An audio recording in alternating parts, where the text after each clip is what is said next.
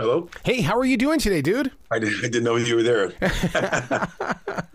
that's that's what's fun about digital technology. It's or even like a listener. I, I, always think that you know you never know that the listener is there until they come up to you and say, "Hey, I just heard you say." or heard you burp. That's right, dude. I mean, now were you expecting to do a video interview, or was it just uh, the audio one? You're just going to be using the audio portion, or is it? I don't even know if it's going to be uh, translated. Yeah. What what's what my my theory is because I'm a radio guy of 44 years. I I still believe in theater of the mind, and I and I, I really do uh, put a lot of interest in. I want listeners to listen to what we're saying, not how we're moving our hands or moving our eyes or anything like that and I come from that school as well, just the same. And it, it, the, the mystique of all of this is just seems to be gone. You know, it, it, when you did before social media, you had to wait for a magazine interview to come out yes. three months after it was already done, and it, everything was a waiting game, and it created a mystique. It created a, uh, yeah, it was just it, it wasn't so approachable and, and, attainable. Everything is just like instant gratification. And there's something to be said about that too. But on the other hand, I just miss I, wish there was a better balance of the two. I mean, I would race into music land and say, "Did the magazine get here yet? Did you get the new Rolling Stone? Is it when is it coming? When is it? What do you mean it's late? You can't be late. Rolling Stone's never late." And I mean, we we based our life on those magazines. Right. Wow. Now, with you, you know, of course, if we're going to talk about the mystique, I mean, that's how Led Zeppelin became Led Zeppelin because they were such a mystery. I is, is the right, same, right, right. Is exactly. the same true about you guys as well? There, there's such a mystique about you.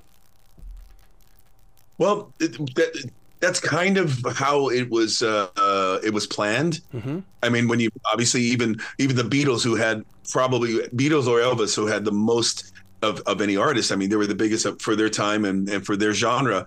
They had so much coverage, but there was still enough that they could. You just didn't know everything about them, and you always had a PR person saying, uh, "This is what Elvis likes to eat for breakfast. This is what uh, Paul McCartney does uh, you know for on Valentine's Day they would put out those different things and it wasn't necessarily from the artist so you didn't even know if it was connected to them you just you hoped it was because it just everything they did was hype and build but there was also kind of a, a, a hidden you're not going to penetrate these walls kind of thing back in the day. Yeah. Well, listeners do need to know about you guys that you agreed to play not by the rules. And I and I'm th- when I when I first read that I went, "Holy crap. This is my kind of band. We're not playing by the rules." Well, you know what the, the, the problem is, and it's not really a problem.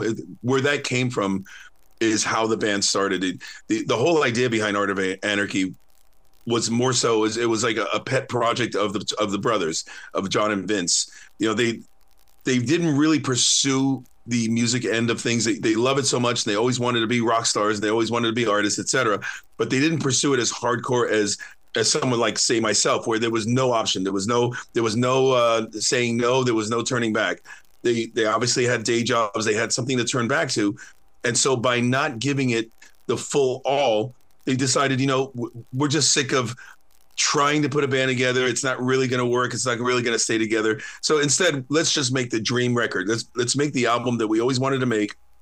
We'll, we'll get a bunch of our songs that they co-wrote with Ron and and uh, he produced them back in the day when he's known them for so long and just let's let's make our dream record with a bunch of different singers on it and and we could just say hey we finally did it and we could walk away and continue with our normal daily lives saying that we actually tried we, we made the record that we always wanted to make that album was the first. That's what it's supposed to be about. It's it, it's about taking chances and staying true to it, and then you know, and then just giving it away to the world.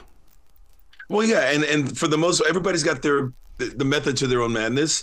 This particular item, this particular idea was just for them to say, let's just get it out of the way. We let's get it out of our systems because we'll never know what it was like to actually hold a disc or hold an album or a vinyl or or or even look on a cloud and see our songs that, that are being shared with the world. Let's just do it so we can say we did it. And if nothing comes of it, at least we, we know we, we did a bucket list. And so that's how the first album came about. It was Scott Weiland was the first one that came on board to sing on that uh, uh, to sing on a song or two, and it was his people that pushed him to say, "Hey, you know, this came out great. Why don't we do this as a real band and and let Scott sing all the songs and." And this would turn into, uh, you know, a, a, new situation for him and you guys. Wow. And of course, they were. They said, "Of course, let's do that."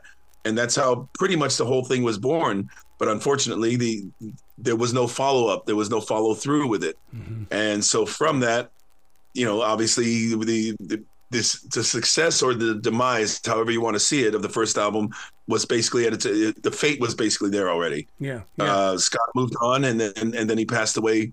You know, mere months later, and the band weren't even they weren't even considering moving forward. They, it was just by chance by the other people that worked around them and worked with them.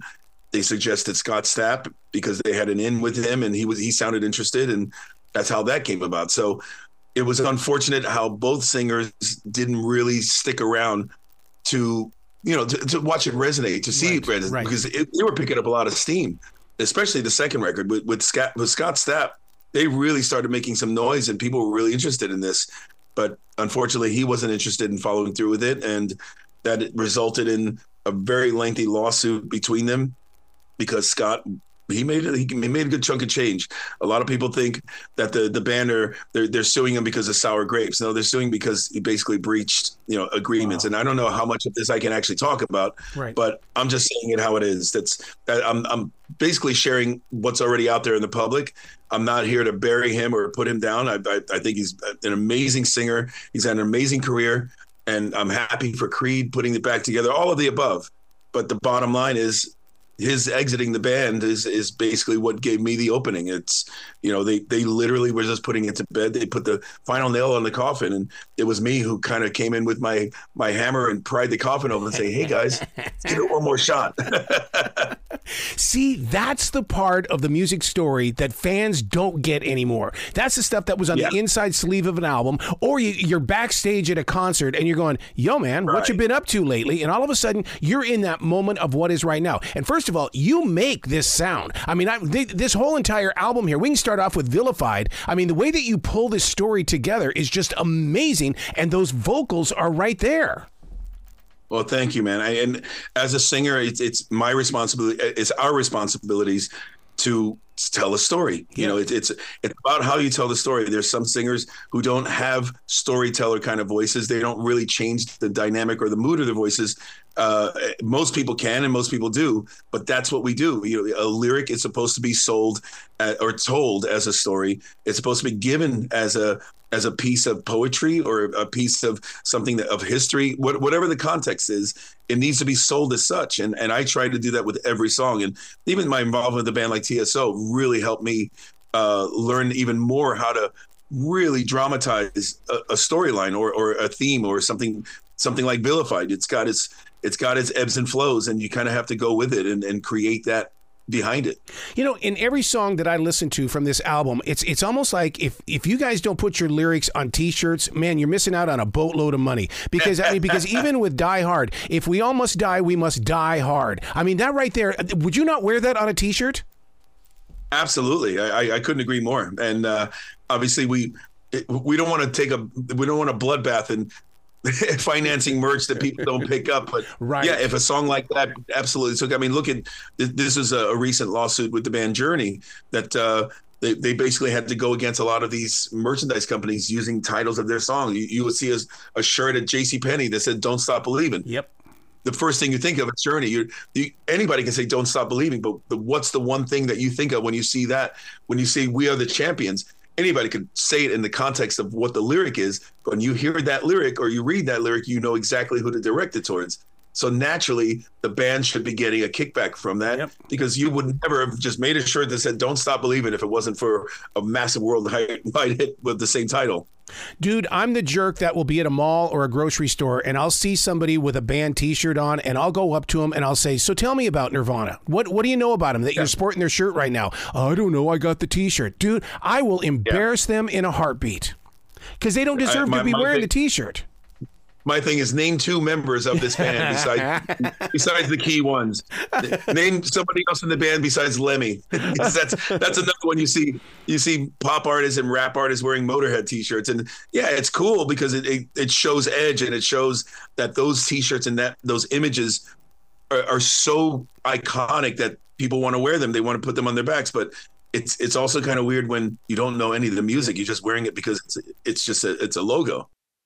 Am I wrong to think that the song Die Hard, that you guys were almost unafraid to fill in the blanks of what if? I mean, you guys really go into it. it's like we're unafraid. We're, we're going to go there and you're going to talk about it afterwards. I, you know, I do that with all of my lyrics. I, I mm. try to be as uh, as not I don't want to say poetic, but at least as I'm trying to think of the right word as direct uh, because all of my lyrics they they have they do mean something to me and but I also do write in double entendre a lot. I, I, I write a lot in terms of you could read these lyrics and think this song is about President Trump or President Biden. this is you can tell that he's t- attacking this, and I, I could be talking about my gardener. My gardener came, he screwed up my my lawn in my backyard, and uh, I want you know I'll use the same hype, hypo, uh, hyper, hyperbole lyrics to attack the the the theme and the subject but somebody will take it in, in, in, a different context completely. I love that. I love making the audience guess. I, I, love making them wonder. I wonder if he's talking about this or talking about that. And one of the examples I'll, I'll use um, my my other band Talisman, but longtime band Talisman that I was in for 19 years. We we did an album. I forgot it was 2002 or 1998. I don't remember this album. There was a song on the album called Madison, and Madison in reference to the lyrics sounds like I had a really you know volatile relationship and and man this this girl sounded like she was nuts because the song the lyric is about how you drove me crazy. You make me want to throw you off a cliff sometimes but then then I just want to hug you and love you. And and the song is called Madison it's like man Jeff really went to the ringer with this girl Madison and when I started doing interviews for it, they, they, people were bringing this up, and I said the song is about my dog. Oh my god! I, I, had a golden retriever, a golden retriever puppy. It was a female named Madison, and she was almost untrainable. She was really difficult, and all the lyrics pertain to the relationship I had with her as a puppy. She ended up growing up to be the perfect dog, but I was so like, oh my god, I want to. I just want to throw you off a cliff right now because you just don't listen. and it, it, that that was kind of the beginning of where it all started when I, I realized people weren't unless I said, "Hey, this this song is dedicated to my dog." They're going to read it and get their own interpretation, the same way you do when you read a book versus seeing the movie. You're going to get your own interpretation of what the lyrics mean. So I love doing that, and a song like Die Hard is no exception. Man, I'll tell you what, that, that reminds me so much. I remember when I was so in love with a song called Shannon from Henry Gross back in the 1970s. And, and until Casey Kasem told us what the song was about, it was like, oh, oh, I, am not in love with that song like I used to be, and and because right. because it was about a dog as well, and and it's like, oh, come on, and and so, but because you're right, we all have our own interpretation, just like the title of a song. I mean, it's like we we go into right. a song because rivals sound. It's like, damn, it's about rivals. I got to go see what this is all about. Exactly. And one of one of my favorite songs of all time from the '70s. I still don't know what it's about. From Paul McCartney and Wings the song Jet. Yes. People say it, you say it's about a pony. You read the lyrics and you're like, what is it? What is this about? I love the song. I don't care. I just love the song. I, I, still wish they would have just released scrambled eggs instead of turning it into Let It Be, because I would have I would have right, jammed right, out right. to scrambled eggs. you know what? That's that's another songwriter's trick in in just in general. I know a lot of I I don't do it myself, but like for instance, there's another band. I, I, am I'm, I'm here. I'm pimping out all my other bands. Uh, another band I've been I'm a long time part of a band called Wet. Yeah. And um, when the the main primary songwriter of the band is also the producer. He's also the lead singer in the band Eclipse.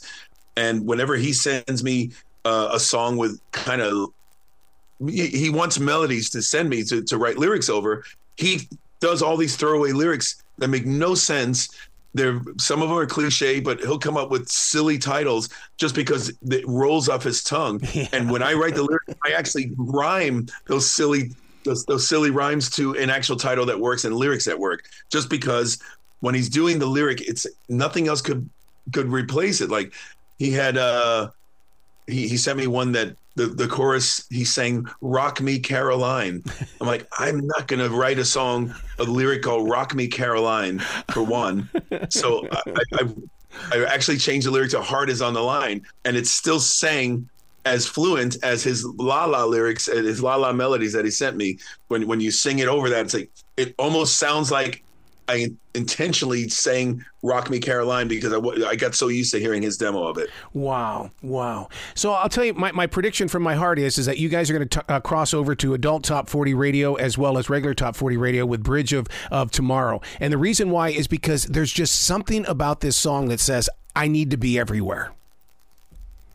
Well, yeah, and, and it's funny because that song, I think most of the songs that start off softly, even like Vilified, for instance, yeah, they kind of give you the illusion, oh, this must be the big ballad. I mean, Bridge of Tomorrow, it starts out ballading. You think, wow, this is going to be a nice, smooth, sultry song. And then you get to the chorus, down. Yeah, it sounds like Metallica in the chorus. but see, I think that's what people are so used to nowadays because we're, we're, we're crisscrossing our genres and we don't, we don't mind having a little bit of rock and a little bit of slowness together. Well, yeah, and and that's also the responsibility of the songwriters, the artists, and the producers is to make sure that, of course, nothing is original or completely original. You are basically recycling things that you've heard and things that you've done in the past, but it's all about how you recycle them. It's about how you do them. It's how how you interpret them. You could take a song as like I want to write something that that sounds like Metallica would have recorded it but you also don't want to make it sound too plagiaristic. That right. like this is something that only Metallica could have recorded. So why why is this band doing it? You want to put your own spin on something because of course influence is always going to be there. And without influence, we we wouldn't have anything to draw from. Yeah. But you also have to put your own spin on it. And and thankfully, a lot of the artists that I love and listen to, including the ones I work with, do that exactly that. Who's the master planner behind this this uh, album cover? Because this thing needs to be in a frame and it needs to be on about a billion walls. this is the twins, uh, the, the, the brothers in the band. They they've got this is basically their band. You know, they they started this idea with Ron uh, at the production helm. Ron never planned on making this a band, but obviously, as it progressed and kept moving forward, not only did they realize they need him uh, a little more involved than just being a producer, they need him more as a band member and, and somebody to kind of oversee everything because because of the vision. So it starts with the twins, it starts with the brothers, and then and then we step in and we put, you know, we we, we get our input there, and uh, it turns into what it turns into. And this was the very this was the very beginning idea of when I came to Ron about this. I remember even on in 2018 on the first Sons of Apollo tour, we were uh, on the bus. He gave me both albums, and I, I was listening to them endlessly. I'm just going, oh my god, the, this material is awesome. it's, really, really good stuff. I, and all I kept thinking is, I wonder what my voice would have sounded like on this stuff. and it's it's kind of like a guilty pleasure. I I just love the the sound. I love the vibe. And I I I came back to Ron during. I said, man, it's it's such a bummer that Art of Anarchy is not continuing because I would have loved to have seen what my voice would have sounded like on on some of this stuff. And he says, hmm, let me call you back. Later that day, he, he, sent me a couple songs that they they still been working on. They had no plan of putting the band back together. They just they just continue working. And he said, "Here's some stuff that we've been working on. If you want to you want to dabble with it, see what see what you get out of it." And oh that that was the beginning stages of this this thing coming back together. Oh my God, that what a story! What a story! Where can people go to find out more about Anarchy? That the album you I know you guys have got to be doing some merchandise we are start uh, everything's just starting because for for all intents and purposes the band's been dormant for i'm going to say well since 2000 i'm going to say 2018 wow it's pretty much when uh, the the nail was finally going down on the coffin. Mm-hmm. So it's been dormant for a while. There are a lot of people that don't remember the band, that don't really care that it was a band that existed. So we are pretty much reinventing what this band is all about, especially even with the sound with, with Let There Be Anarchy. There's a, it's a deeper, darker, heavier sound than they had before. So there is kind of a reinvention there of sorts. And so we're kind of playing it, we're not playing it safely, but we're we're just being cautious. We don't want to assume that everybody's going to jump on and yep. jump in, but we also have to uh, be ready for if and when they do. Yeah, but dude, we're in that age right now where people are discovering music every day. We are locked in on show me something new, show me something new, show me something new, and this is and and us talking about this. This is going to take people to those streaming platforms. I sure hope so. I I, I, I came into this band without the, the guys didn't ask me to join the band. They they weren't seeking a new singer. They weren't looking to continue. I came to them and said, I would love to see what this sounds like, what this would be like. And so I'm totally invested. I, I, I came in with full commitment and loyalty of of seeing it through.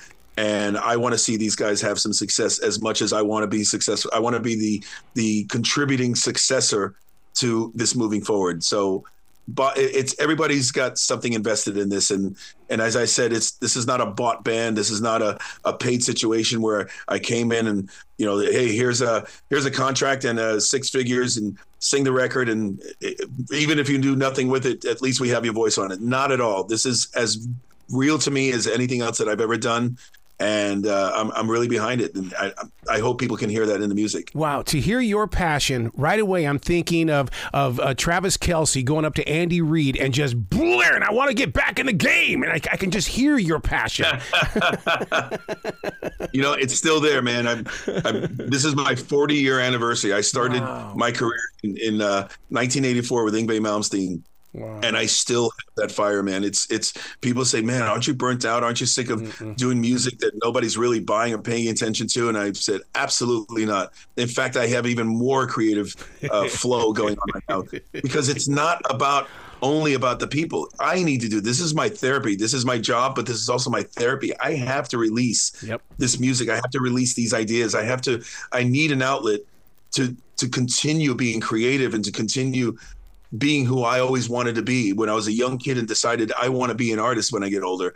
I still have that in me where I don't take it for granted. It's, oh, I'm just going to rest on my laurels and just go out there and play the stuff that I, I did 25, 30 years ago. That's just my, it's no knock on anybody else that decides that. It's my own personal way of thinking. I, I just want to continue that way, even if two people buy the record and one of them is my mother. I want to continue being creative and, and, have an outlet where I can show people what I do and how I do it. you got to come back to this show anytime in the future. The door is always going to be open for you, man. I appreciate that, man. Well, you have a brilliant day today, okay? Thank you, sir. Thank you. Uh, I hope all, all, is great on your world and uh, continue doing what you're doing. Thank you for giving us an outlet to talk about it as well.